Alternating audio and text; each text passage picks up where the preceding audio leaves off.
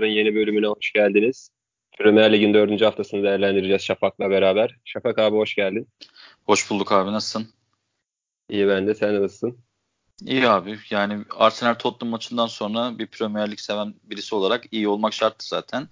Ama maçın e, şey haftanın geri kalan maçları hani çok o kadar karşılık vermedi gibi beklentimize. Yani bana öyle geldi en azından.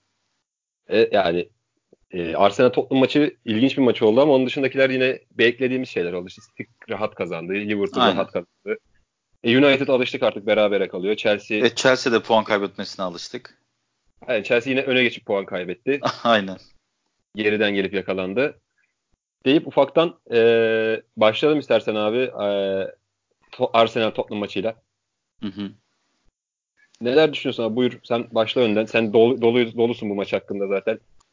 Abi şöyle e, inanılmaz bir tempo ama ikinci yarı özellikle tempoyu tek bir taraf yaptı. O biraz hayal kırıklığıydı açıkçası.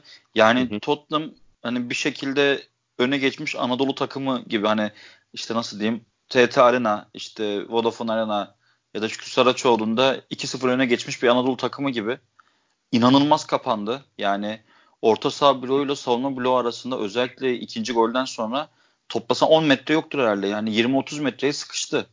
Dolayısıyla sen bu kadar daraldığın zaman ki bunda Arsenal'in de etkisi var. Yani Arsenal itti aslında. Hani onlar hadi çekilelim demediler ama Arsenal çok kuvvetli bir tepki gösterdi 2-0'a. Bu ya açıkçası ben hani Emery'den çok haz etmeyen biri olarak beni şaşırttı. Olumlu anlamda. E, yani Arsenal açısından olumlu anlamda diyebilirim buna. Ee, itti. Tottenham'ı çok net ittiler. Hatta geçen sene hatta bu sene City'nin belki yapamadığı seviyede ittiler şöyle bir handikap oldu Tottenham'ın. E, o kadar daraldığın zaman topu kazandığında yapacak hiçbir şeyin kalmıyor. Evet. İlk yarının sonunda Arsenal'in attığı gole dikkat edersen abi bir karambol oluyor. Karambolden çıkıyor tekrar bir karambol oluyor. Top Davison Sanchez'e geliyor. Vurayım da gitsin belki ilk yarı bitsin diye topu atıyor ama 20-30 metre atabiliyor ki Davis hani oyuncu performanslarına sonra geliriz. Davison Sanchez'e çok şeyim sinirliyim zaten. Hani bir futbol sever olarak yani yoksa böyle Tottenham sever, Pochettino sever biri olarak değil yani hani e, topa vuruyor böyle şey gitsin diye uzaklaşsın diye tamamen acemi bir şekilde. Yolladığı yerde hiçbir tane Tottenham'lı yok. Tekrar çok rahat doldur boşaltı girebildi Arsenal ve sonunda da golü attı ilk yarının sonunda. Aslında o e, dediğin biraz da o anlattığın o sıkışmadan o e, mesela Atletico Madrid de benzer oyunlar çok oynadı ama e, orada bir akılla bir savunma yapıyorlardı. Tottenham biraz daha sanki bir şekilde 2-0 kendimizi soyunma odasına atalım kafasındaydı. Ben ben de o hissiyata kapıldım. Çünkü o karambolden bir türlü çıkamadılar ve gol gelecek gibi. Zaten Lacazette gibi bir adam var. O, o işlerin canavarı. Yani sen de böyle mi düşünüyorsun yoksa ya dediğin şöyle haklı yani kesinlikle haklı. Bir defa zaten Lacazette ceza sahası ya ceza sahası topçusu bu adam. Zaten ilk yarıda bence Arsenal'in aksamasının temel sebebi de bu. Bunu hani e, Tottenham açısından da söyleyebiliriz bunu. Arsenal açısından da söyleyebiliriz. İkisi de iki takım da iki teknik direktör de kendi 9 numaralarını Firmino gibi oynatmaya çalıştılar. Yani Lacazette'i ceza sahası içinden daha geriye çekip biraz top dağıtan Aubameyang'ın Pepe'nin içeriye girmesine, kanallar oluşturmasına sebep olacak şekilde geriye çekerek başlattı aslında biraz e, Emery. Bu tutmadı çünkü Lacazette ceza sahası içinde etkili bir adam yani Firmino seviyesinde dağıtıcı bir adam değil. E, hakeza Harry Kane'i de öyle kullanıyor Pochettino. Sürekli ceza sahasının dışında çevresinde daha top dağıtan bir rolde özellikle bu sene Harry Kane. Ceza sahası içinde çok az topla buluşuyor. Bu sadece bu maç için değil. Diye gerek kalan tüm maçları düşün. O hani o net bitiriciliği, o sürekli stoperler arasında top bekleyen bir adam yok yani. Sürekli kanada deplase oluyor, işte geriye geliyor, stoperlerinden kurtuluyor, top dağıtmaya çalışıyor vesaire. Ama o da bir Firmino etkisi yaratamıyor. Ki değil yani o Firmino ayrı, ayrı bir adam. Onu Liverpool geldiği zaman konuşuruz ama e, bu iki teknik direktörün bu tercihi de ceza sahalarında çoğalamamaya sebep oldu. iki takımında. Yani zaten Tottenham'ın attığı ilk gol Arsenal'in inanılmaz skandal savunma yerleşimi. Daha sonra yerleşememesi diyebiliriz. Evet. Kaleciden gelen bir uzun topu Harry Kane indirdi ceza sahası içinde. Şey e, orta saha çizgisinde. Adamın sırtında Çaka'yla Sokratis vardı. Şimdi bu adam orta sahadayken Çaka'nın adamıysa çaka çıksın. Ha gene kaybed kaybeder kaybedebilir yani hava topunu ama en azından Sokrates ile David Luiz yerlerinde olsa arkada kalan alanı toparlayabilirler. Yok eğer belki, bu adam belki ya, dönen topta alabilirlerdi o zaman. Ha, aynen. Yok sen eğer adam adama verdiysen Sokrates'e diyor dediysen ki yani bu adam neredeyse orada olacaksın hava toplarında. O zaman Çaka'nın arkaya gidip o boşluğu doldurması lazım. Klasik yine Çaka tabii dünyadan haberi yok. E, Sokrates de çıktı vuramadı. Hemen arkasında orada çok güzel bir şey vardı hani topu kazandıktan sonra son zaten David Luiz yine bir saçmaladı bir şey yaptı böyle bir hamle yaptı geri gitti. Son çok rahat döndü orada bir yay çizdi. Ardından Lamela çapraz koşu yaptı. Eriksen düz koşu yaptı. Eriksen sol taraftaydı. Lamela Harry pozisyonundaydı. O çapraz sağ dışa doğru bir koşu yaparken Eriksen dümdüz koşmaya devam etti. Sonra Lennon'un hatası bence çok basit bir yani basit demeyeyim de yumuşak gelen bir topu öyle sektirmeye hakkın yok abi senin. Sektireceksen de taç, taça doğru vurman lazım onu. Yani kale alanına sektirmeye hakkın yok. O düz koşu yapan Eriksen de çok rahat bir gol attı. Yani ilk golü yenilen ilk golü komple Arsenal savunmasındaki herkese yazabilirsin. Hani ne bekler yerinde ne stoperler stoperlerini yapıyor. Kaleci çok saçma bir yere sektiriyor. Gerideki beşli yani dört savunma oyuncusu ve artı kaleci o golü kolektif bir şekilde yediler. Yemeyi başardılar. E, ikinci golde hani zaten Tottenham kontra atak oynamaya çıkmış. O kadar belli ki. Yani sende böyle bir üzerine bir hakimiyet kurmuyor. Bir baskı yapmıyor. Çok kalabalık gelmiyor. Geri dörtlüsünü mümkün olduğu kadar geride tutuyor. Gene hani tabii ki hani takımda Son var, Eriksen var, Lamela var, Kane var. Hani çok rahat edemezsin ama orta sahadan o baskı gelmiyor. Önde çok fazla basmadı mesela Tottenham bu maç ilginç bir şekilde. Buna rağmen ikinci golü yemeyi başardın. Yani Çaka sanki çizgiden top çıkaracakmış gibi Cansiperhane üstüne atladı sonun. Yani bu şeyi hatırlattı evet. bana. Ee, bir Beşiktaş Galatasaray maçında Dani çift ayak dalmıştı böyle. Hatta sonra bir poz vermişti yatarken. Ya evet, bu evet, kadar şey, bacakların arasından geçip gitmişti adamın ya. Aynen aynen. O, o kadar anlamsız dalmıştı. Ona benzettim ben. O kadar anlamsız bir dalmaydı bu da. E sonrasında penaltı 2-0. İşte ondan sonraki Tottenham'ı ben tanıyamadım açıkçası. Yani 2-0'dan sonraki Tottenham'ı ben tanıyamadım. Dediğin gibi hani akılla savunma yapmaktansa ki hani Pochettino'nun en büyük başarılarından bir tanesi geçen sene Şampiyonlar Ligi finaline gelmesini sağlayan belki. O savunma yerleşimini çok güzel yapmaları. Bu sene Tottenham savunması yok yani akılları nerede bilmiyorum açıkçası. Hele Davison Sanchez yani ya, maç içinde Fertongen'in de hataları oldu bazı savunmadan tabii, tabii. vesairede. Ee, onun dışında Torreira ile başladı bu hafta. Ee, sonradan oyuna girdi bizim geçen haftaki meşhur oyuncumuz Ceballos. ee, bu, bunu nasıl değerlendiriyorsun? Şöyle Ve bir yine defa orta sahasının ikilisini de nasıl değerlendiriyorsun? Ee, Wings ile Sokko'yu. Bu orta Abi sahalar benim, nasıl? Bizim bu podcast kayıtlarımızı böyle düzenli dinleyen birisi varsa illaki benim bu Wings Sokko ikilisinden ne kadar haz etmediğimi artık biliyordur, aşikardır. Yani işte hani sürekli bu ikiliyle çıkıyorsun ve sürekli her maç gol yiyorsun. Yani bunların sana savunmada bir kazanımları yok. Yok yani. E, hücumda hiçbir artıları yok. Ne gol ne asist ne bir ileriye pas ne bir adam eksiltme ki hani Harry Winks Necip dedim diye biraz zoruna gitmiş herhalde. Penaltının olduğu pozisyonda güzel bir adam eksiltti pas verdi ama maçın geneline bakarak konuşuyorum. Ya bu adamların sana hücumda bir katkısı yok. Savunmada ekstra bir katkısı yok ki sen her maç gol yiyorsun. Ki Tottenham'ın kalesinde muhteşem bir kaleci var. Bu maçta da muhteşemliğini gösterdi. Ve hani diyorum ya geçen seneki ya ben mi bana mı hani ben mi abartıyorum bilmiyorum ama geçen seneki Tottenham savunmasından hiç benzer bir şey görüyor musun sen şu anda? Şu dört maçta. Geçen seneki o yani geçen sene daha güvenilir bir savunma görüyorduk tabii. Bir de geçen sene daha bence geçen seneki performanslarının daha dalgalı olması gerekiyordu. Çünkü geçen sene sürekli bir üçlü bir dörtlü oynuyorlardı. Şu an sürekli dörtlü oynuyorlar. Ona rağmen bu yaptıkları hatalar bana ilginç geliyor. Aynen öyle. Şeye gelirsek hani Torreira mevzusuna gelirsek. Şimdi Torreira'yı sağ iç olarak kullandı ki bu e, 4-3-3'ün sağ iç olarak kullandı. Pek Torreira'nın mutlu olduğu bir yer değil. Çünkü orada biraz daha oyun iki yönlü oynaması gerekiyor. Hani ben Fırat'a şey demiştim hani Torreira'nın yapıp da Gendüz'ün yapamadığı ne var diye. Gendüz'ü de sağ olsun geçen hafta bizi dinlemiş. Beni mahcup etmek için Premier Lig kariyerindeki ilk asisti yaptı geçen maçta. Hani o şey demişti. Vizyonu alan görüş daha iyi, ayağı daha iyi diye. Hani Gendüz'ü o 4-3 için sol iç pozisyonunda gerekeni yaptı, görevini yaptı. Ama sadece Torreira biraz aksadı gibi açıkçası. Ya fizik olarak da çok yetersiz kaldı.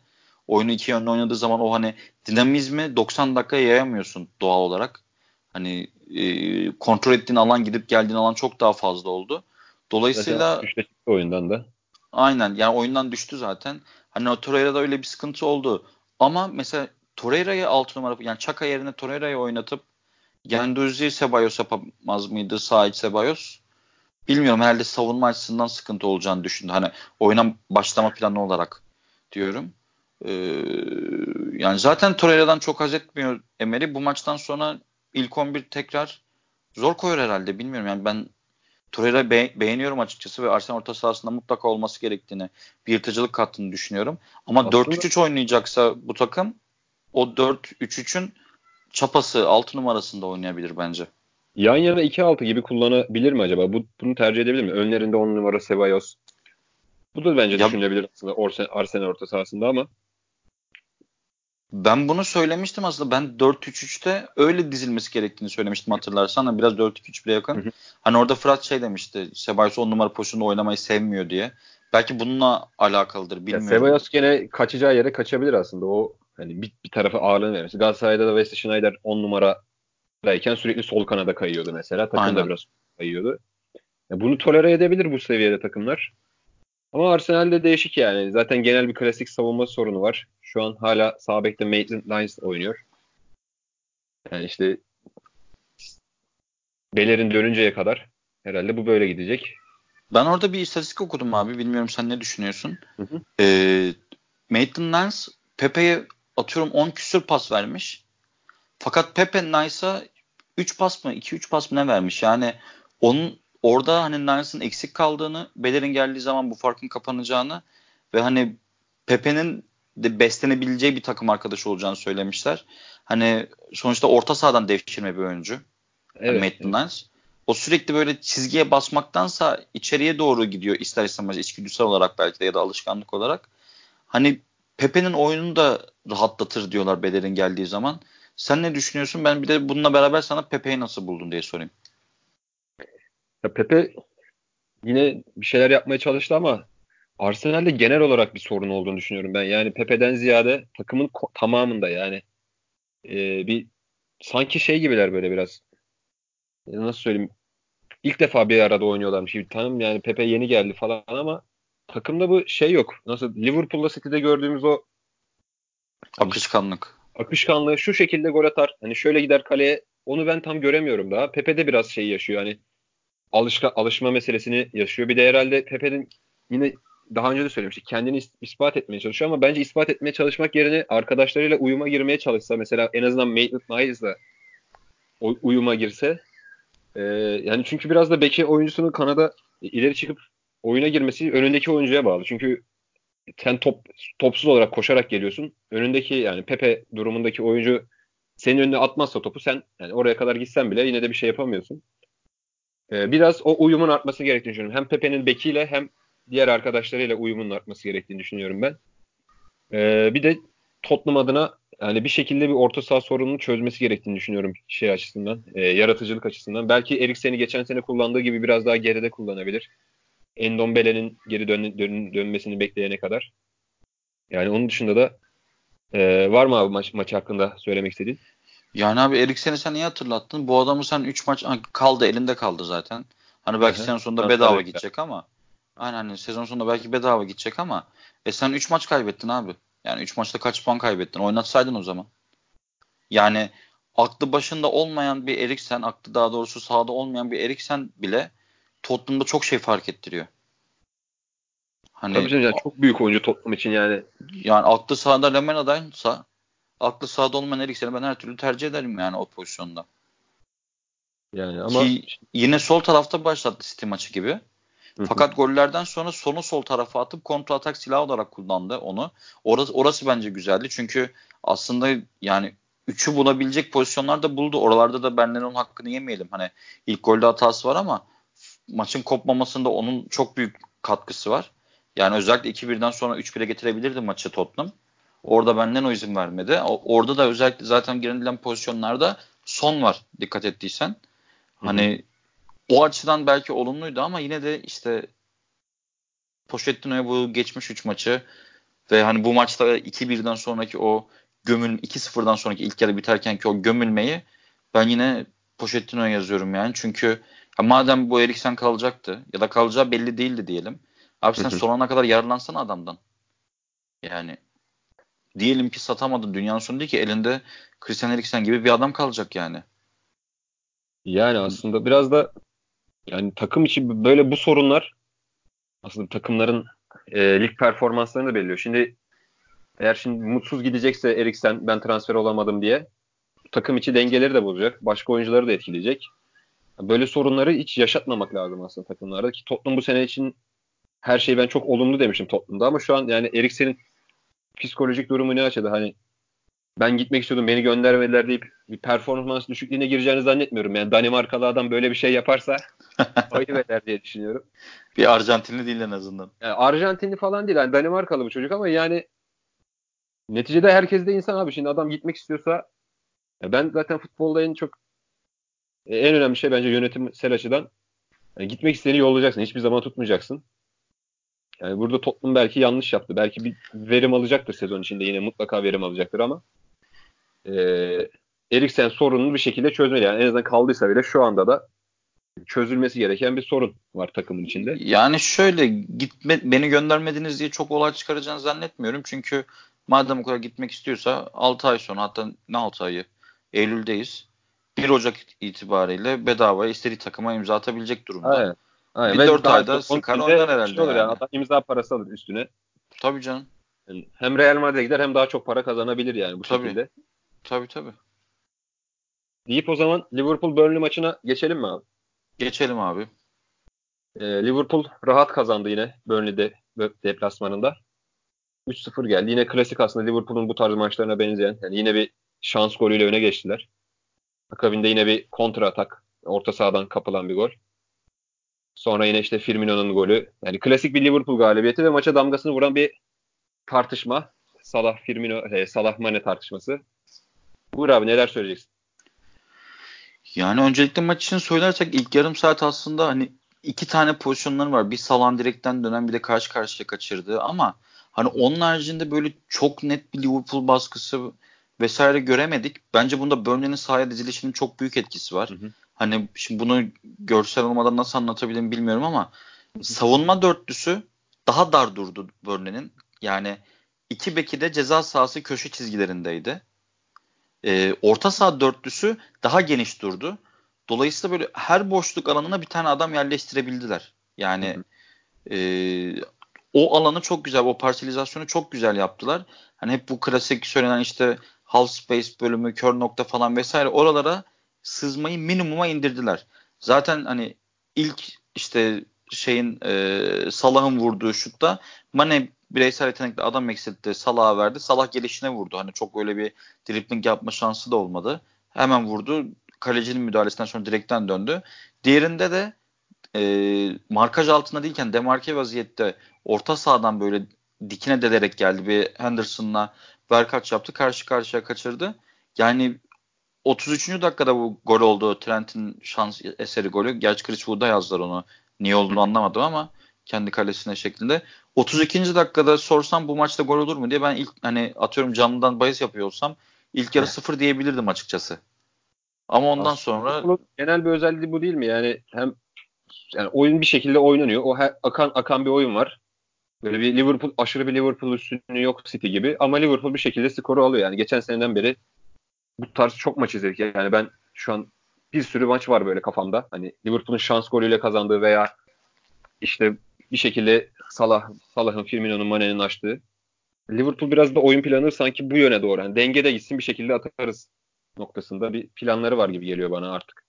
İşte o bir şekilde attılar. Biraz biraz değil bayağı şans. Yani hani orta herhalde bir kaleye 40 metreden falan orta açıyordu orada. Trent. Hı hı. Wood'un omuzundan çarptı. Değişik bir falso aldı. Kaleci de yanılttı. Ama ondan sonra işte hani ben mi geçen sene çok sık yaptığı bu sene bayağı azalttığı bu bireysel hataları tekrar hatırladı. İnanılmaz tembel bir pas. Direkt Firmino yani bir de orada belki en az atıl yani kaybetmeni isteyeceğin adama geldi. Çünkü şimdi Salah gelse Salah'a gelse dribbling alanını biliyorsun ya da Mane'ye gelse ama Firmino oyunun her alanına yani rakip kalenin her alanına koşu yapabilen, her alanına top atabilen bir oyuncu ve dediğim gibi hani şu an Premier Lig'in tüm büyük takımları belki hani City'yi ayırabiliriz bundan. Kendi Firmino'larını yaratma veya bulma peşindeler. Sen o adama öyle bir topu kaybedersen topu ağlarından topluyorsun işte. 37'de Mane çok böyle tertemiz bir ayak içiyle golü attı. Ee, yani ilk yarının 2-0 bitmesi dediğin gibi bu Liverpool'un alışkanlık haline gelen şansının sonucuydu diyebiliriz aslında.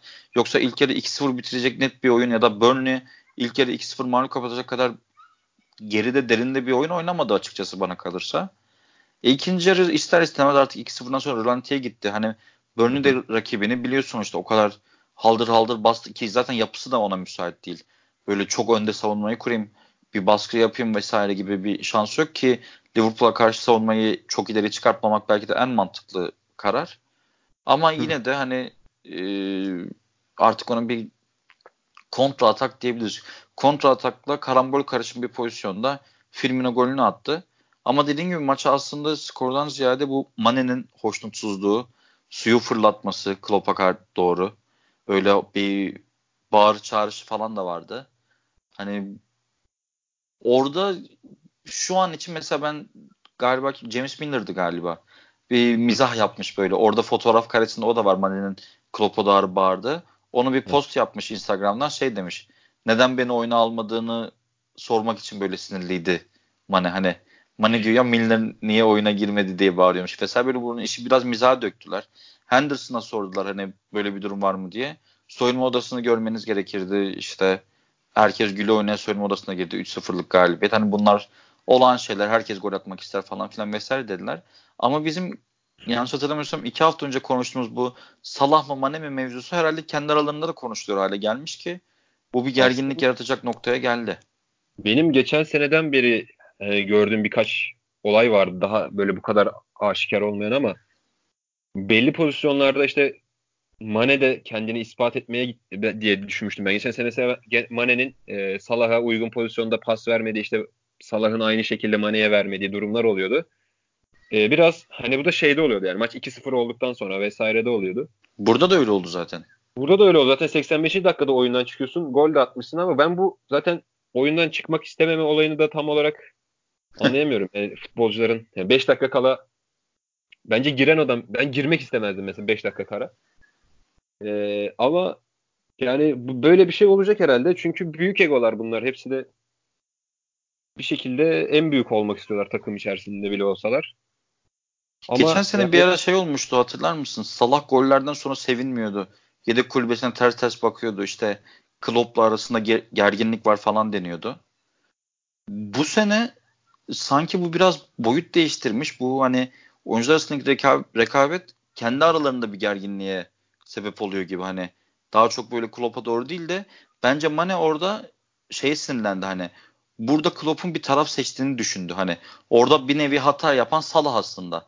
Yani bomboş pozisyonda Mane'ye vermektense kendi vurmayı tercih etti. Ve Mane tepki gösterince Mane'yi çıkarttı. Bence Mane'nin oradaki isyanı hani Klopp'un bir nevi bu tırnak içindeki savaşta taraf tuttuğunu düşündüğü için bu kadar çıldırdı bence ama hani dediğin gibi yani 3-0 dakika 85 oyundan çıkıyorsun. Hani seni 60'ta çıkartsa anlarım. Da yani 85'ten sonra kaç tane pozisyon gelecek de kaç tane gol atılabilecek de neyin tatavasını yapıyorsun o da ayrı bir şey. E, futbolcu kafasını anlamak çok zor. Zaten teknik direktörlere de ben şey yapıyorum yani nasıl söyleyeyim bu kadar para sahibi ve egolu, küçük çocuk vari karakter olan yani futbolcu dediğimiz insanlar genelde çok olgun insanlardan Aynen. ziyade böyle daha çok hani çocuksu karakterleri var. Hani topu bana niye vermedin diye kızıyor aslında baktığımız noktadan. Temel bir duruma baktığımızda çocuk gibi bir şey yani topu bana niye vermedin diye kızıyor. Ama zaten işte teknik direktörlerin de en önemli görevi bu herhalde yani bu tarz şeyleri engelleyebilmek. Hani arkadaşına bir dahakine ver topu Salah ya da işte Mane arkadaşına kızma topu sana vermezse diye.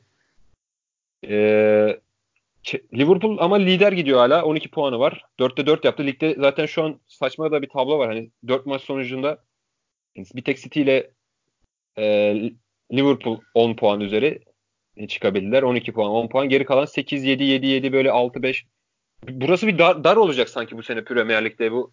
E, konuda ne düşünüyorsun? Böyle ilk ikiden ilk iki kopup gidecek ve arkası yine dar bir alanda sıkışacak kalacak mı? Yani geçen sene Türkiye Ligi'nde de böyle bir şey vardı. 15. ile 5.'nin arasında 6 puan gibi bir fark falan olmuştu bir dönem. Ben onu böyle dönemsel şey... düşünüyorum. Yani Premier Lig'de dönemsel düşünüyorum onu abi. Çünkü ya Crystal Palace'ın ilk iki maçını izleyen birinin şu an Crystal Palace'ın dördüncü sırada olmasına inanabileceğini ben düşünmüyorum. Yani ama yani gittiler Old Trafford'da United'ı yendiler bir şekilde. Şimdi saçma sapan bir kırmızı kart gördü Trezeguet. Aston Villa eksik kalınca onları yendiler deplasmanda vesaire. Hani bunların çok kalıcı olduğunu düşünmüyorum ben açıkçası. Ya ama işte Tottenham, Chelsea ve Arsenal bu kadar sık kaybederlerse dediğin gibi o kopma çok rahat olacaktır. Hani bizim preview'de konuşurken zaten bekliyorduk yani ilk ikinin kopmasını ama acaba Tottenham o araya girebilir mi iyi konuşmuştuk aslında hatırlarsan. Hı hı. Tottenham ben, ben girmek mesela ama şu Aynen anki ben de gireceğini düşünüyordum. Yani şu anki görüntüsü hiç de öyle değil yani Tottenham'ın. E, Liverpool'a City'de yani gidecek gibiler yine geçen seneki gibi olacak diye, diye düşünüyoruz ama. Ya ee, ben bak- Liverpool'dan açıkçası 4'te 4 beklemiyordum. Ee, oyunlarından dolayı. Ama bu maç için hani bu maçı kapatırken bu maç özelinde şunu söyleyebilirim. Hani topla %63-64'e yakın oynadı Liverpool. Yani genelde zaten hani rakipler Liverpool'a topu bırakıp alanını kapatır, kapatıp hani bir nevi nasıl diyeyim e, ya otobüs çekmiyorlar ama hani önce savunma deyip topu rakibe bırakıyorlar. Mesela Southampton'da bu kadar rahat açamadın. Southampton deplasmanında bu kadar rahat oynayamadın. Liverpool Hı-hı. açısından en önemli gelişme yüzde hem 64 topa sahip oldu hem de 3-0'lık net bir galibiyet aldı ve neredeyse hiç net bir gol pozisyonu vermedi Burnley'e. Kaleye bulan iki şutu var 90 dakikada Burnley'nin mesela. Ki geçen hafta Wolverhampton deplasmanda perişan etmiş bir takımdan bahsediyoruz. Hani Burnley Hı-hı. geçen seneki Burnley gibi değil. Bu sene daha diri ve güçlü bir Burnley. Ee, hem toplu bu kadar oynayıp rakibe yani rakibin sana topu bıraktığı durumda bile bu kadar net bir skor almak bu Liverpool açısından olumlu bir gelişmeydi. Bence hani milli takımlarda hep böyle takımlar iyi geldi denir ya. Bence Liverpool'a kötü gelecek gibi geliyor bana. Tam ben de böyle... onu soracaktım sana. Bu şimdi e, takımlar tam oturmadı daha. Gerçi İngiltere Premier Lig'de transfer de erken bitti. Hani transfer durumu olmadı İngiliz takımlarının. İşte transferler geldi gitti gibi ama e, şimdi bu milli takım arasından sonra dönüşte herhalde herkesin ne olduğu biraz daha ortaya çıkacak. Hangi takım bu puanları mesela Crystal Palace bu puanları şansa mı aldı yoksa gerçekten iyi mi oldu? Bir de işte Sheffield, Sheffield United'ın bu performansı devam edecek mi? Ne olacak? Ne gidecek? Bunlar herhalde biraz daha milli takım dönüşünde belli olacak gibi geliyor bana. Sen ne düşünüyorsun? Ya kesinlikle katılıyorum sana. Bu yani bir defa bu milli milli takım arası bize iki şey gösterecek. Lampard ve Solskjaer hocalık yapabilecekler mi yapamayacaklar mı bu seviyede? Bunu anlayacağız. Neden anlayacağız? Çünkü ellerinde 4 haftalık done oluştu artık. Öndeyken ne yapıyorlar? Mağlup durumdayken ne yapıyorlar? Kimlere aksiyon veriyor ve veyahut da veremiyor? Ya çözmeleri gereken çok net şeyler var bu takımların. Chelsea bir defa savunma yapmayı öğrenecek. Takım savunması yapmayı öğrenecek. Senin önünde iki hafta var. Bunu çözebilecek misin? United ne yapıyor? United da skoru tutamıyor ama bireysel hatalardan gol yiyor genellikle. Ki bu bireysel hata Lindelöf oluyor çoğunlukla ama bireysel hatalardan gol yiyor sürekli. Ama gol bulmakta sıkıntı çekiyor ki bir buçuk senedir sıkıntı çekiyorsun sen gol bulmakta. Bu iki haftada sen bu önündeki hızlı oyuncularla bir oyun kurabilecek misin? Bir set oyunu oturtabilecek misin? Bunları göreceğiz. Eğer bu milli takım arasından sonra Chelsea ve United 2'de 2 yapamazsa ya da hani 3'te 3 diyecektim ama 2'de 2 diyeyim. Artık bu iki hocanın bu seviye için henüz hazır olmadığını anlayabileceğiz gibi geliyor bana. City ve Liverpool açısından bakarsak bu araya ki Tottenham'ı buna koymuyorum çünkü ben Tottenham'da ya Pochettino'nun huzursuz olduğunu düşünüyorum oyunculardan ziyade ve bu takıma çok yansıyor. Tottenham'a bu milli takım arası hani neyi değiştirecek bilmiyorum açıkçası. Yani Eriksen'in durumu hala muamma. Diğer oyuncuların zaten hani kimse böyle eyvah satılıyor muyum tribünde değildi Tottenham'da. Hani Pochettino biraz onu çok bahane olarak kullandı gibi geliyor bana bu transfer sezonunun kapanmama mevzusuna. Yani Tottenham'a çok bir etkisi olacağını düşünmüyorum. Belki hani savunma oyuncularının biraz kulağa çekilecektir. Ama Liverpool ve City hani bildiklerini okumaya devam edecekler. Liverpool için şöyle kötü ola, kötü olabilir dedim. Çok net ritim bulmaya başlamışlardı o ilerideki üçlü. Yani hani bir maç Mane, bir maç Salah, bir maç Firmino diyorduk. Bu Burnley maçında gördük ki mesela 3 gol var. Hani bir tanesi kendi kalesinde ama geri kalan Mane ve Firmino golünde Hı. işte Salah asist yapıyor, Firmino atıyor. Firmino asist yapıyor, Mane atıyor. Yani gollerde bu üç ismin de etkisi var. Bu harmoniyi tam tekrar bulmuşken tekrar kaybetmek istemezlerdi gibi geliyor bana ama hani yine de çok böyle şeylerinin düzen, düzenlerinin bozulacaklarını düşünmüyorum tabii ki. O zaman e, geçen sene kısa çöp çekerek izlediğimiz takım Manchester City en dominant, en tek taraflı, karşısında rakip yokmuş gibi oynayan takımı Premier Lig'in. Ee, City gene 4-0 kazandı. 4 golde ceza sahasının içinden attılar. Yine topa sahip olma. Bütün istatistiklerde öndeler. Buyur abi. İstediğin gibi anlat. Ben City hakkında konuşmak istemiyorum. Yani hakikaten. Yani ikinci dakikada boş kaleye gol atarak başlıyorlar. Sonrasında da yani ceza sahasının dışından gol, gol böyle denemiyorlar bile. Yani kalenin içine kadar girebiliyoruz zaten diye. Deyip abi zaten şöyle bir yüzdeleri var abi. Kaleyi bunun 6 şut çekmişler. 4 gol çıkarmışlar. Yani gerçekten bunu yapabilmen için ya kalenin ağzından vurman lazım. Yani. Ha, aynen ya kalenin ağzından vurman lazım ya boş kaleye atman lazım. Böyle bir yüzde olabilir mi? Yani 6 şuttan 4 gol çıkartmak gibi bir şey kaleyi bulan 6 şuttan bahsediyorum burada. Total şutlardan değil. Anlamsız bir şey. Ama bu maçın özelinde e, Brighton şöyle garip bir şey yaptı. Brighton aslında topu aldı. Yani Brighton en büyük şanssızlığı ikinci dakikada gol yemesiydi. Bence. Aslında o ikinci dakika, dakikada gol olmasaydı ya yani ne kadar zorlayabilir Etihad'da City'yi o ayrı bir mevzu da şeyi gösterdi yani topu kazanıp topu tutabileceğini, topla oynayabileceğini gösterdi. Çünkü yüzlere baktığın zaman 53'e 45 yani 53'e 47 miydi? 54'e 46 mıydı? Öyle bir şeydi. En son yanlış hatırlamıyorsam. Öyle evet. çok böyle topu verip kalenin önüne dizilmediler yani. O hani Graham Potter farkını koydu burada ama. Evet yani işte, 53'e 46 bence deplasman City deplasmanında Brighton için mükemmel bir toplu oynama. Zaten Graham Potter e, Östersund macerasından da tanıyoruz adamı artık hani Galatasaray eşleşmesinden. Geçen sene Swansea çok iyi pas oyunu oynatıyordu. Hatta böyle birkaç gol de oldu ama genel olarak sezon performansı düşüktü. Takım çıkaramamasına rağmen kendi Premier Lig'e transfer oldu. Yani bu pas oyununu şu an İngiltere İngiliz hocalar arasında en çok herhalde pas oyunu oynatan hoca ya, hocadır yani şu an. Grant Aynen ya. Brighton açısından olumlu söyleyebileceğimiz tek şey bu. Yani 4-0'lık mağlubiyette. City'ye gelirsek dediğin gibi artık işte mükemmellik bu oluyor aslında. Öngörebiliyorsun, ne yapacaklarını biliyorsun. Yüz binlerce bu golü attı. Mesela Tottenham maçına bu yani City maçını izlerken aklıma o bizim konuşmamız geldi. Yani Tottenham maçına demiştik ya. işte half space'e koşu yapıyorlar. O gün sağdan Kevin De Bruyne yaptı. Bekle stoper arasında koşuyor. Bu maçta da David Silva yaptı. Ne yapıyorlar? İçeriye çeviriyorlar. Normalde Agüero boş gol atıyordu ki öyle de bir gol attılar ama e, ikinci dakikada De Bruyne attı. Yani bekler aynı yere aynı koşu yapan oyunculara defalarca pasları veriyorlar ve engelleyemiyorsun. Bunu e, nerede izlemiştim? Bir analiz videosu yapmışlar. E, sol taraftan golü buldular ya ilk golü. Hı hı. Sol işte sol bek Zinchenko David Silva'ya, David Silva da Kevin De Bruyne'ye verdi. Abi bir analiz yapmışlar. City'nin işte sol taraftan yarattığı pozisyonlar pozisyonlarda ilk paslaşmaları sağ bekle sağ stoper yapıyor sürekli. Aynısı hani vice versa tam tersi tam tersi de sağ taraftan bulduklarında ilk hücum başlangıcındaki paslaşmaları sol bekle sol stoper yapıyor. Yani ilk başta rakip takımı yerinden etmek için pozisyonlarını değiştirmek, aralarındaki o hani sonuçta artık tüm takımlar belli bir disiplinle diziliyor. Bu disiplini bozmak için bize belki anlamsız ve sıkıcı gelen 3-4 tane pas yapıyorlar böyle ya da 5-10 tane artık rakibin tutarlılığı ne kadarsa işte. Ondan sonra çok hızlı bir şekilde topu ters tarafa çevirip o genişlemiş alana adam sokuyorlar toplu veya topsuz ve ondan sonra isteklerini buluyorlar. Yani bir yandan izlemesi çok keyifli.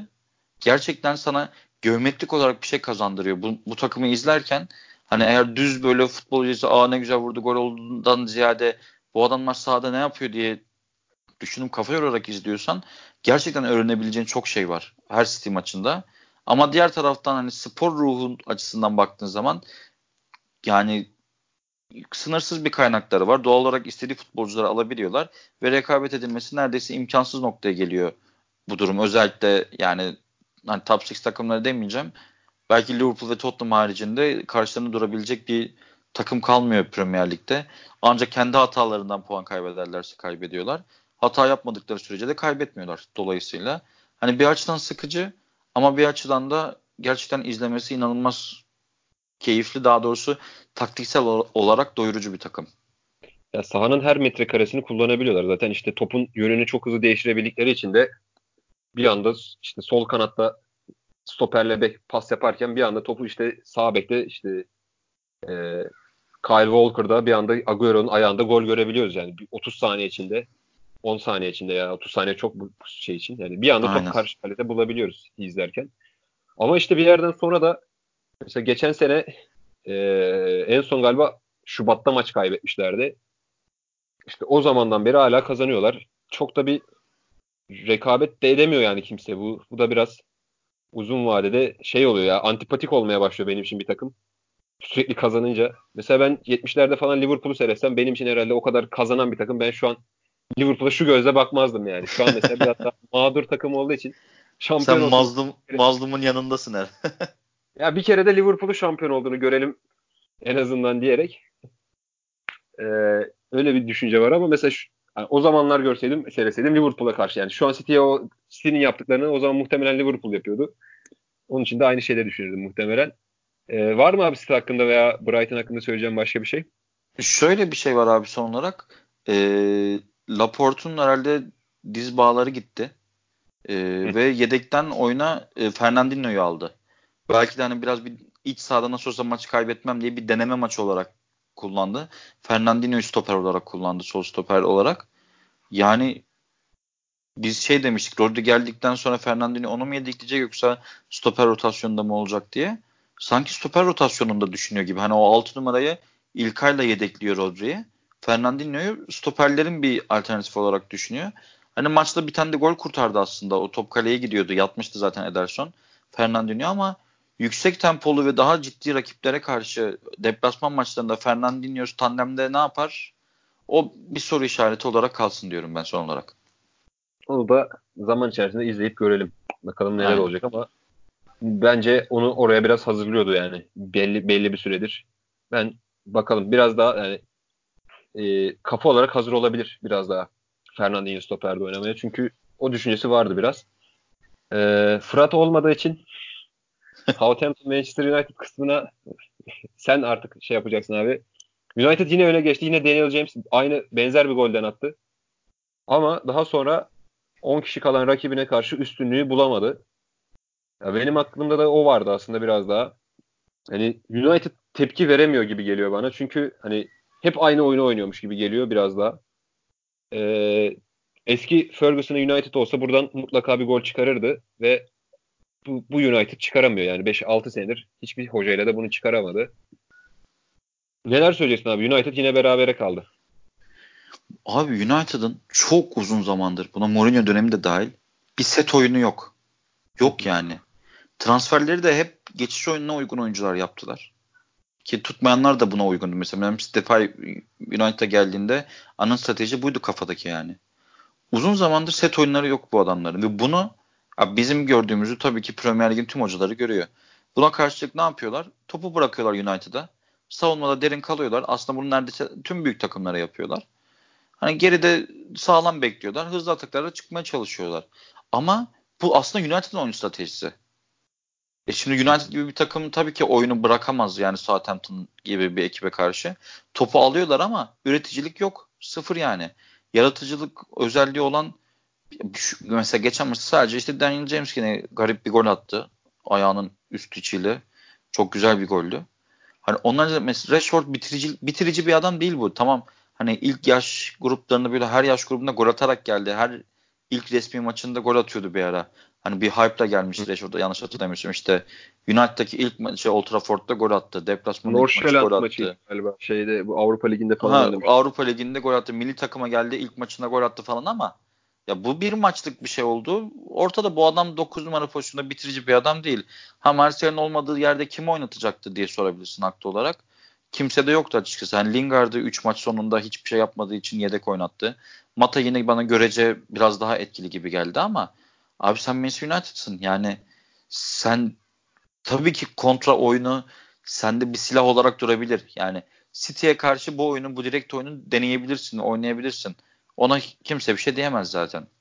Veyahut da Tottenham'a karşı bile yap yani. Hani City Liverpool'u geçiyorum.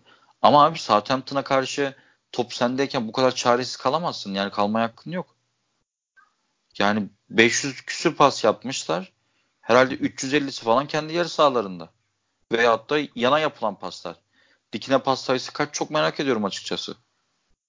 Mesela bu maç 1-1'e geldikten sonra ve Southampton 10 kişi kaldıktan sonra o Ars e, United baskısında şey hissedebildin mi sen? Ben hissedemedim mesela. Şey, yani United birazdan atacak. Sanki Yok abi.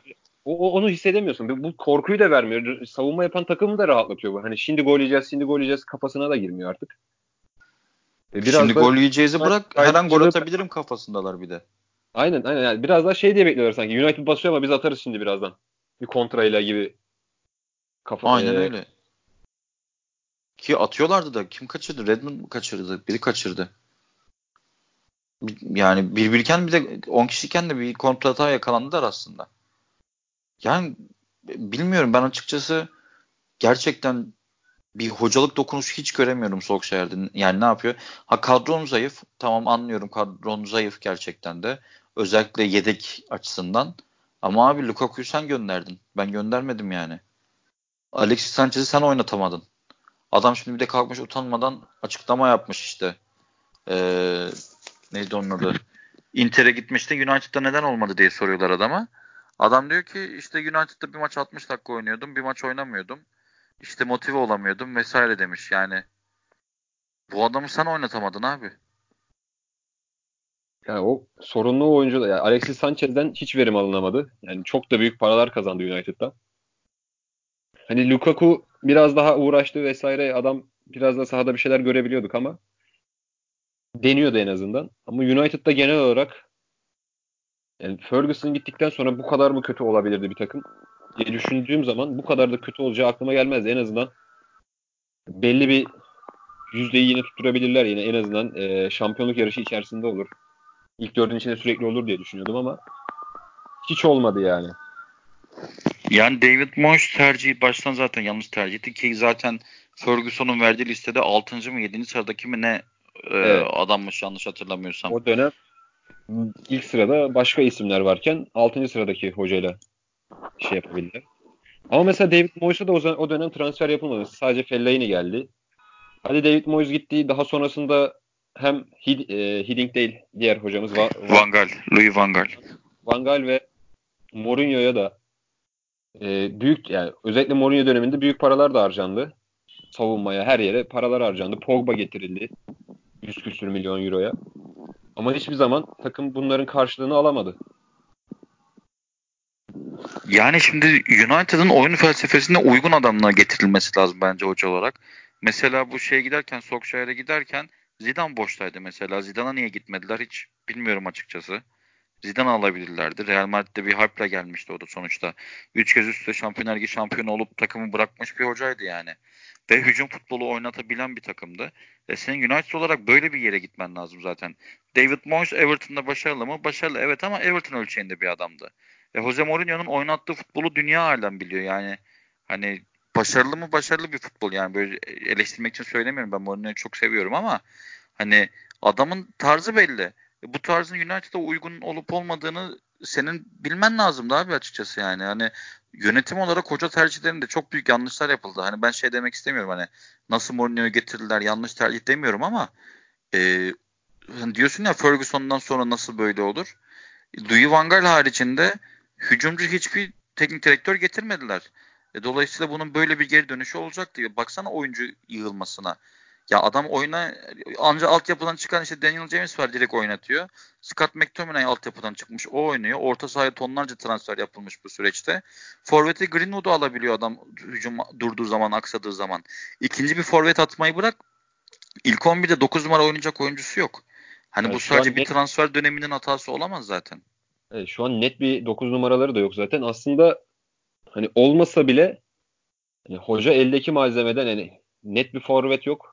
Yani net bir golcü yok takımda. Higuain gibi veya işte artık Ronaldo'nun evrildiği gibi bir bitirici yok. Ama e, Rashford'la Martial gibi iki tane hareketli oyuncu var. Daniel James gibi bir oyuncu var. Yani sol kanattan girip etkili işler yapabiliyor. Bunlardan bir verim alınabilir. Yani bu çok mobil, üçlü dönüş dönem e, hücum hattıyla bir verim alınabilir ama onu da göremiyoruz. Pogba da işte, zaten Pogba zaten Fırat olsa derdi yine. Pogba oynamak isterse oynuyor, oynamak istemezse oynamıyor diye. Hakikaten öyle. Bu yeni nesil futbolcularda biraz şeyi seziyorum ben ya. Bizim dönemimiz yani 93-95 ya futbolu eski futbolcular kadar sevdiklerini ben düşünmüyorum ya. Hani Ronaldo'nun Messi'ye bakıyorsun adamların hala gözünden ateş çıkıyor topu görünce. Ama Pogba'da vesaire de diğer oyuncular da sanki futbolun popülerliğini, futbolun getirdiği popülerliği daha çok seviyorlarmış gibi bir izlenim yaratıyor. Sahadaki performansından dolayı bence. Yani biraz mesleki o yani buna çok profesyonel bakıyorlar aslında.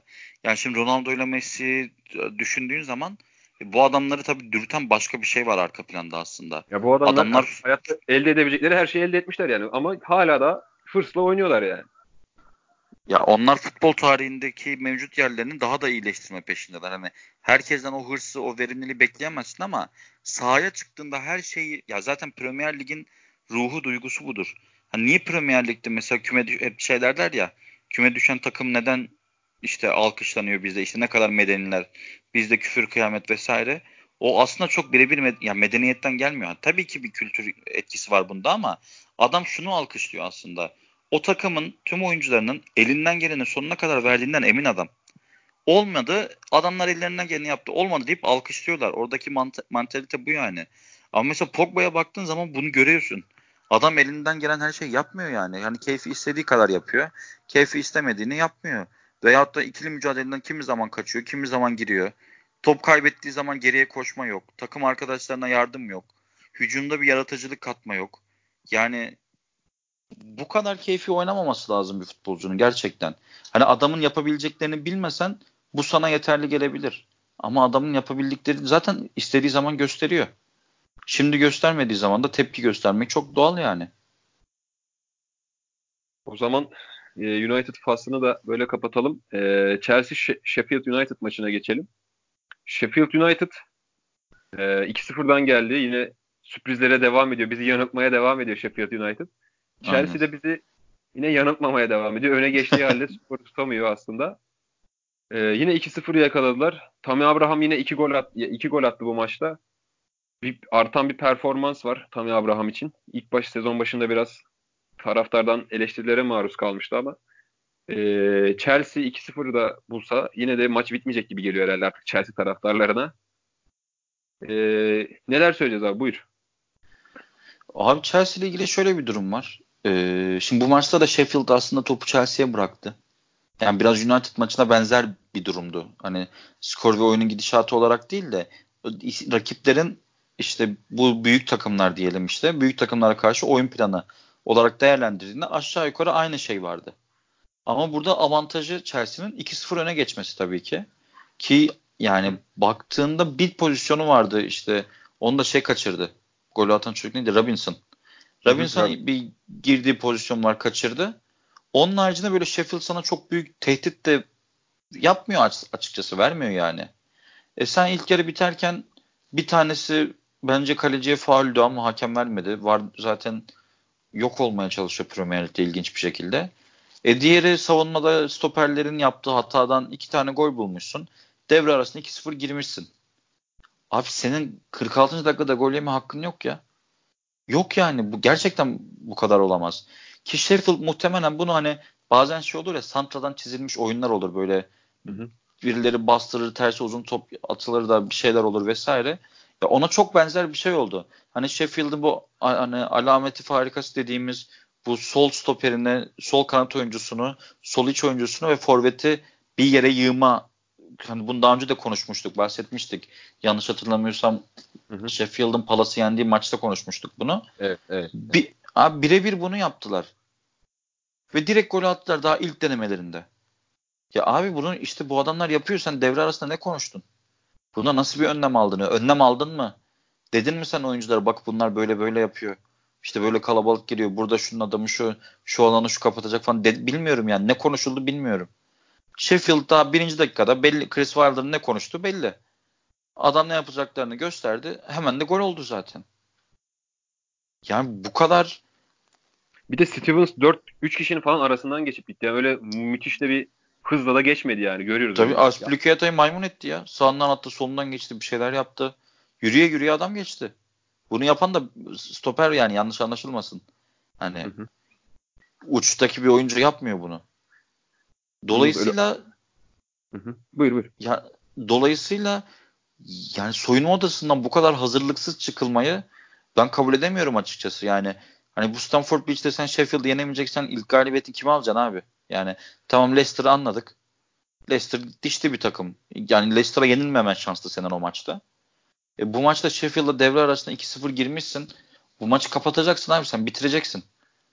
Ondan sonra yapılan değişiklikler abuk sabuk. Yani giren oyunculara bakıyorsun. Çıkan oyunculara bakıyorsun. Oyunda ne değişti mesela ben bilmiyorum açıkçası. Yani Barkley çıktı, Willian girdi. Bu Willian'ı sürekli oyuna atıyor 60'larda. Ay Willian'ı senin ısındıracağın bir dönem değil bu. Sen zaten sürekli maç kazanan bir takım değilsin ki. Hani Willian da girsin maç ritmini bulsun diyesin. E, sen bu adamı her oyuna soktuğunda sen bir eksiklik oluyor. E diğeri işte Kovacic'i çıkarıp Batshuayi'yi aldı. Hemen arkasından neydi? Hmm, Gilmore'u aldı. Abraham'ı çıkarıp. Gilmore girdi 84'te. Yani ne kazandırdı takıma mesela? 2-1 2-1 önde. 2-2'ye yakalanıyorsun bir de son anda. E yani hani bilmiyorum ya gerçekten ne düşündü? Kafasında ne vardı? Ne uygulamaya çalıştı bilmiyorum. Zaten ne uygulamaya çalıştıysa da olmadı. Hani Kurt Zuma artık o talihsizlik orada hani direkt onun hatası diyemezsin ama tabii ki daha iyi ayarlaması lazımdı zamanlamasını. Ama işte yandan gelen topa belki zaten hiç dokunmasaydı bile gol olacaktı. Bilemeyiz onu. Ama bir orada talihsiz bir golle yani talihsiz diyebilirsin ona. 2-2'lik beraberliği aldın ama orada da şöyle bir şey var. Hani hani bileti almazsan piyango sana vurmaz abi. Sheffield o ortayı açmazsa o talihsizlik olmayacak belki. Sen 89. dakikada o adamları oraya getirebilmişsin. Getirtmişsin yani. Şikayet ya etmeyeceksin herhangi bir şeyden. Sheffield tarafından birkaç bir şey söylemek istiyorum. Yani şu çıkan 11'e bakıyorum. Şu dizilişe bakıyorum. 3-5-2 yine klasik 3-5-2'yi. Çıkan 11. Abi bu takım yani çok ciddi söylüyorum tamamıyla bir championship takımı. Yani ben bu takımı görsem derim ki yani bu takım bir playoff mücadelesi verir. Ama ilk iki kesin diyemem. Ama çok iyi işte e, ilk altı Üst mücadelesi. Sıralar. Ha, aynen. İlk altı mücadelesi verir. Lige çıkarsa da bence en az 3-4 takviye olması gerekir diye düşündüğüm bir takımdı geçen sene. Zaten çıktılar takım duruyor. Hala da aynı şeyleri düşünüyorum. Yani McBurney ile Callum Robinson geldi. Callum Robinson e, Preston'da oynadı uzun zaman. Forvet'e de evrilen bir oyuncu aslında. Sol kanatta falan oynuyordu ilk başlarda. Hani kanattan kendini forvete attı. Biraz evrildi. Yani gol vuruşu da öyle muazzam bir adam değil zaten. Ama yani şu takımda gidip skor alıyorlar. E Chelsea kadar da puan almışlar yani. 5 puanları var. O ma- e, ilk 4 maçta 5 puan aldılar. 10. sıradalar. E bakıyorsun Tottenham'ın da 5 puanı var. United'ın da 5 puanı var şu an için. Yani demek ki e, bu sene şey açısından e, lig bizim öngördüğümüzden biraz daha farklı olacak gibi geliyor bana. Ümit Aktan'ın bir unutulmaz Galatasaray maçında şeysi vardı. 3-0 düştükten sonra Galatasaray 3-1'i yakalıyordu galiba. Artık öyle 5 dakikada 10 dakikada 3 gol yok Galatasaray direnecek diye bir lafı vardır Ümit Aktan'ın. Ancak Sheffield da direnecek herhalde bu sene. Yani biz, e, şu, şu, şu duruma bakınca Premier Lig'de şu takımların hallerine bakınca Sheffield da zaten birbirini tanıyan dengeli bir takım, dirençli bir takım. Bu şekilde bunlar da direnecek. Yani, yani düşeceklerse bile savaşa savaşa düşecekler aynen, o kesin. Evet, bayağı direnerek düşecekler yani bence düşerlerse bile. Ee, oradan da maçlarımıza bakalım. Ee, şey sormak istiyorum. Wolves Everton maçını e, izleyemedim yani bu o gün ama hiç beklentimin aksine 3-2 biten bir maç oldu. Ben iddia oynasaydım ya da biri bana sorsa ilk yarı 0 falan biter derdim. Everton yine sıkıcı bir oyun oynadı. Oynar falan derdim ama maç beklen, beklenenin dışında gelişti. 3-2 bitti. Bu maç hakkında neler söylemek istiyorsun? Abi şöyle ben hani, izledim maçı. Ee, bana, bana da biri sorsaydı 6 ya da ilk yarı 0 derdim muhtemelen. Ama 5. dakikada gol gelince 9'a da karşı gol gelince maç çığırından çıktı zaten. Hani savunmalar çok kötüydü. Zaten hani Wolverhampton kendi kalesine attı diyebilirsin Richarlison'un attığı golü. Hı. E, Iwobi'nin attığı golde de yani yan topta hani sen 3 tane yüksek stoperle oynuyorsun. Iwobi'ye karşı yanında adam yoktu yani. Savunma yerleşiminde çok büyük hata vardı. Hani Wolverhampton çok kötü goller yedi aslında. E, zaten Everton'ın 3. golü de yine bir yan top. Bu arada yan top vuran adamlar da Immobile, Richarlison. Yani öyle çok cüsseli, çok uzun adamlar atmadı bu golleri. Tamamıyla ya Wolverhampton oyuncuların hiç aklı özellikle savunmasının aklı hiç yerinde değildi.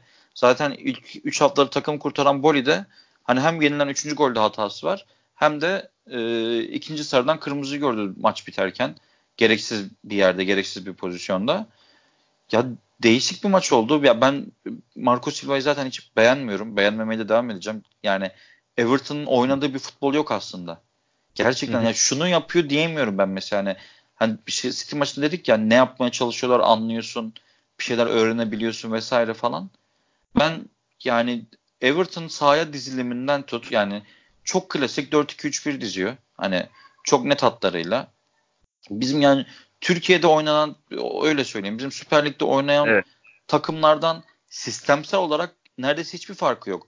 Oyuncu kalitesi evet. çok yüksek olduğu için bir farklılık yaratabiliyor. Yani eldeki mesela orta saha ikilisi Gomez Delfe döndü. Oradan bir verim alabilir mi? Ve Iwobi attı sol kanada.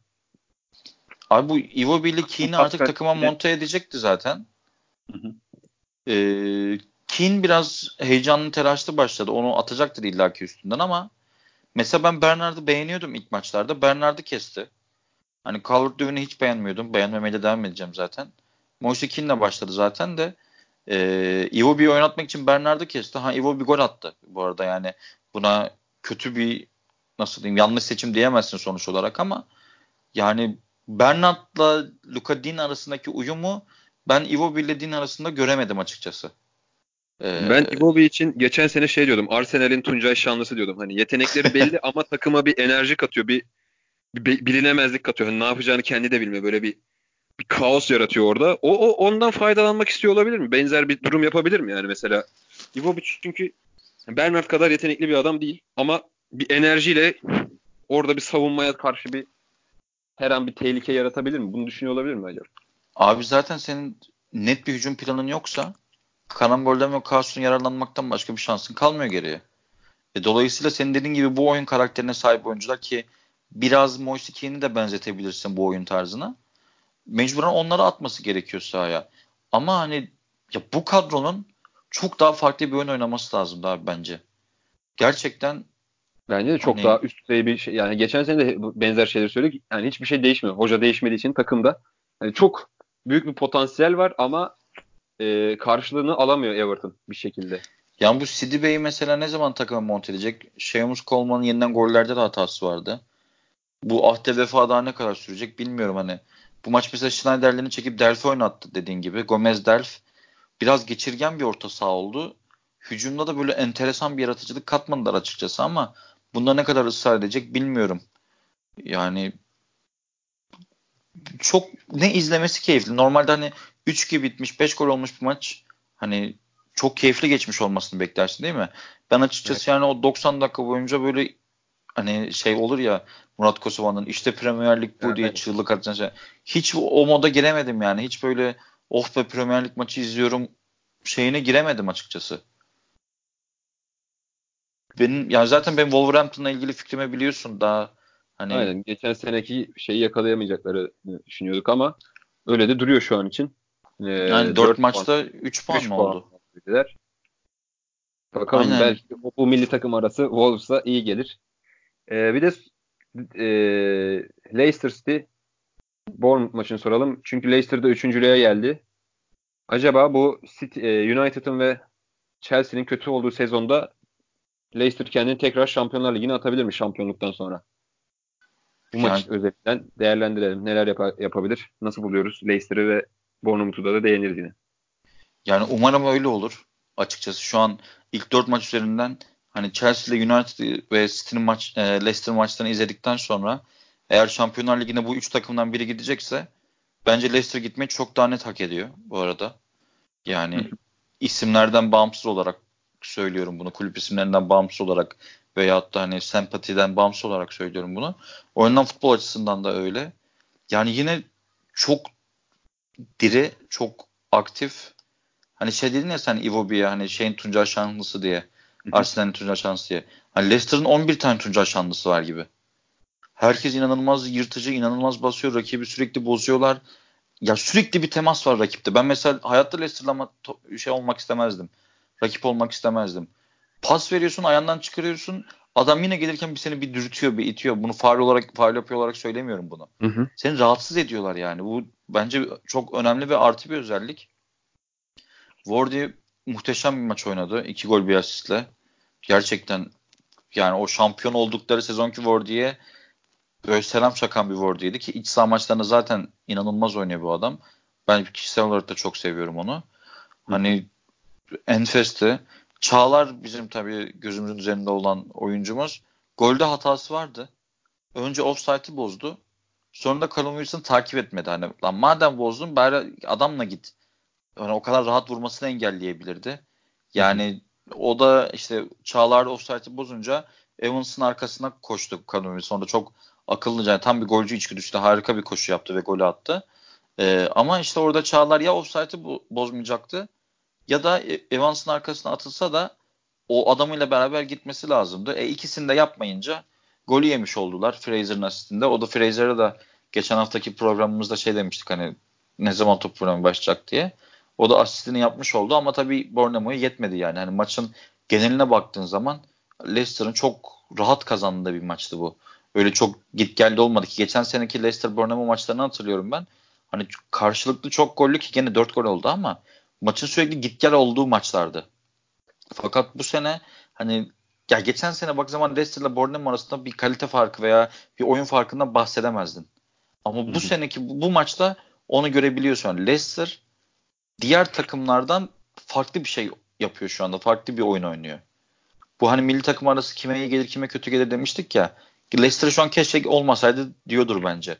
Çünkü çok ritimli ve böyle nasıl diyeyim Güzel bir uyum aldır aldır oynuyorlardı yani aynen.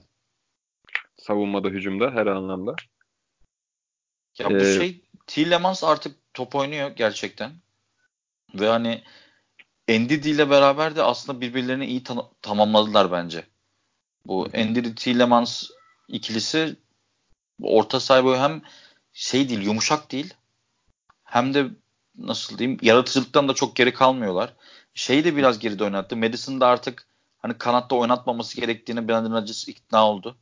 Bu adamın hani sahanın ortasındayken yaratıcılığıyla çok daha şey katabileceğinden bence artık emin oldu. Onu da ortaya çekti. Orta saha çok güçlü yani. Andy Tillemans Madison bence or, şu an Premier Lig'deki bir sürü orta sahadan daha iyi diyebilirsin ya. Yani al, al Manchester koy diyorsun. Ha onu söyleyecektim tam. McTominay, Pogba, Mata'dan inanılmaz farkları yok. Tabii Pogba'nın isim olarak bir fark var ama bu genel üçlüye baktığın zaman çok da böyle inanılmaz bir farkı yok. Hatta belki öne bile koyabilirsin yani bu üçlüyü. Bence hani. E, Wardy zaten Premier Lig'de artık kendini kanıtlamış bir forvet oyuncusu. E hani John Evans zaten hani United çıkıştı. O da kalbur üstü savunmalardan biri. Çağlar performansını çok yükseltti. Ricardo Schmeichel Pereira zaten, Schmeichel zaten artık ligin kalecisi. E, aynen Schmeichel kendini ispatlamış bir kaleci. E, Ricardo Pereira Avrupa'da zaten bilinen bir sağ kanat oyuncusuydu. Hani o biraz pozisyonsuz bir oyuncuydu. Bek mi kanat mı diye. E, hücumcu bir takımda bekte oynadığı zaman hiç sırıtmıyor. E, ben Chilwell de çok iyi. Yani takımda bir eksik aksayan bir yer ben görmüyorum açıkçası. Hani tabii ki Harvey Barnes'ta Mark Albrighton'dan daha iyi, daha yaratıcı, daha gole katkı veren isimlerle oynamak isterlerdi ellerinde imkan olsa ama bu haliyle de bu takım hiç kötü değil yani. Hiç fena değil ve üçüncü olmaları e, yani biz United'la Chelsea çok düşük formda olduğu için belki şaşırıyoruz ama bu futbol hiç de şaşırtıcı değil yani bu takımın üçüncü olması. Leicester burada e, şampiyon, Şampiyonlar Ligi yarışına da girecektir ve bence başarabilir. Çünkü hem gelen takımlar e, biraz sorun yaşıyor Arsenal gibi hem de Arsenal United gibi hem de Leicester'ın böyle bir kültürü var başarı kültürü. Bakalım göreceğiz neler olacak. Sen abi eklemek istediğin bir şey var mı genel olarak hafta için? Abi hafta için baktığımızda aslında yani neredeyse her şeyi konuştuk. Yani o diğer top 6 takımları haricinde hani belki West Ham Norwich maçını biraz ön plana çıkarabiliriz. Hani West Ham artık o top 6'i zorlayacak takımlar arasında anılmasına sebep olacak futbolu oynadı sonunda. Bu dört maç sonunda. Onun haricinde Crystal Palace sürpriz puanlar almaya devam ediyor. Onda bizim Mahmut Trezeguet'in çok büyük katkısı var eski Kasımpaşalı. Evet. Durduk yere saçma sapan bir kırmızı gördü. Crystal Palace 1-0 kazandı yine. Yanlış bilmiyorsam 2 ya da 3 gol attılar ama 7 puanları var. Yani evet, çok verimli gol atıyorlar. Yani Aynen. 1-0 1-0 giderek 2-1 giderek. Aynen. Bir yerde düşecektir illaki. Bakalım bir milli takım arası geçsin. Özellikle işte bu ondan sonraki ilk maçta takımlarla ilgili bir artık kafamızda bir şablon oturmuş olur hepsiyle. Çünkü hani 4, 4 hafta maç yapıldı. Şimdi 2 hafta ara var. Herkes kendi oyuncularıyla antrenman yapacak. Yani elde avuçta ne var göreceğiz artık bu milli evet. takım arasından sonra. Milli takım dönüşü artık herkesin e, nereye yerleşeceği, bu sıralamanın artık bu starttan çıkıştan sonraki kalabalığın dağılacağı, herkesin yerini alacağı bir lig bekliyor gibi bizi. Aynen. Abi teşekkürler. Ee, ben teşekkür ederim abi. Geldik bu haftalıkta. Fırat'ın yokluğunda ben yine moderasyon yapmaya çalıştım. Elimden geldiği kadar. Ee, milli takım arış, milli takım dönüşü haftaya programımız olmayacak. Milli takım haftasından dolayı. Dönüşte tekrar görüşmek üzere. Hoşçakalın. Hoşçakalın.